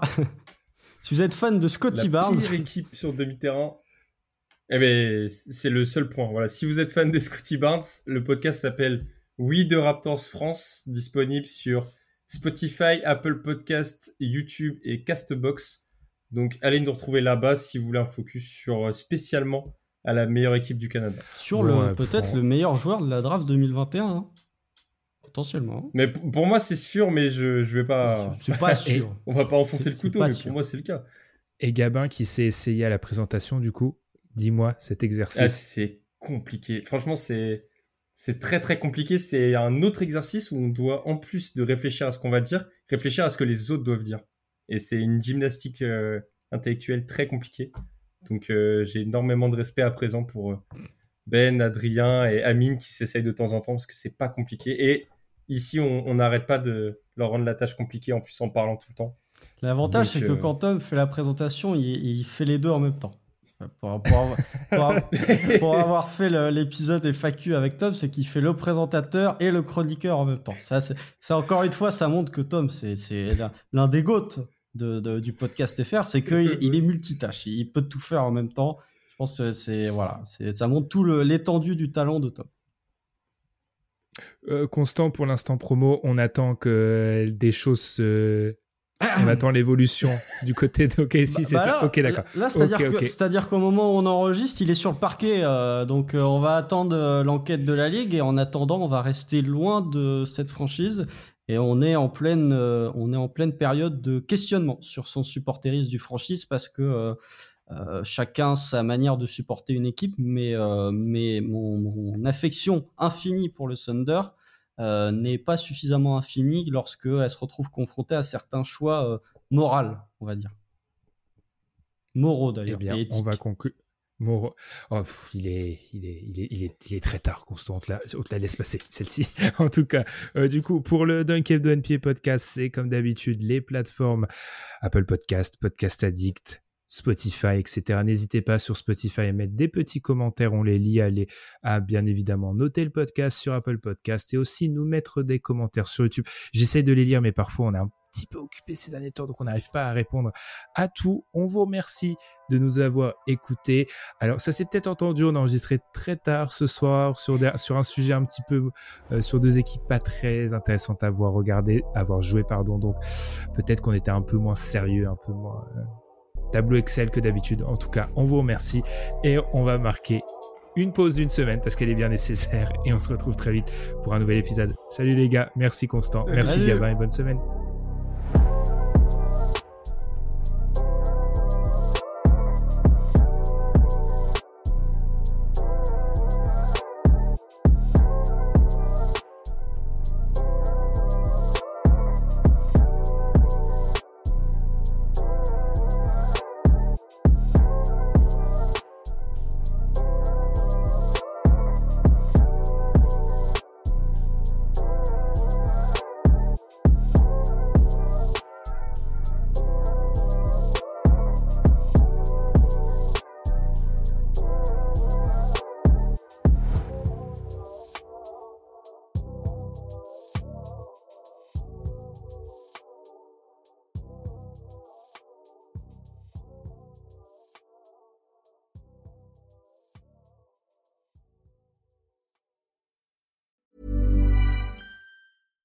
Mom deserves the best, and there's no better place to shop for Mother's Day than Whole Foods Market. They're your destination for unbeatable savings, from premium gifts to show-stopping flowers and irresistible desserts. Start by saving 33% with Prime on all body care and candles. Then get a 15-stem bunch of tulips for just $9.99 each with Prime. Round out Mom's menu with festive rosé, irresistible berry chantilly cake, and more special treats. Come celebrate Mother's Day at Whole Foods Market.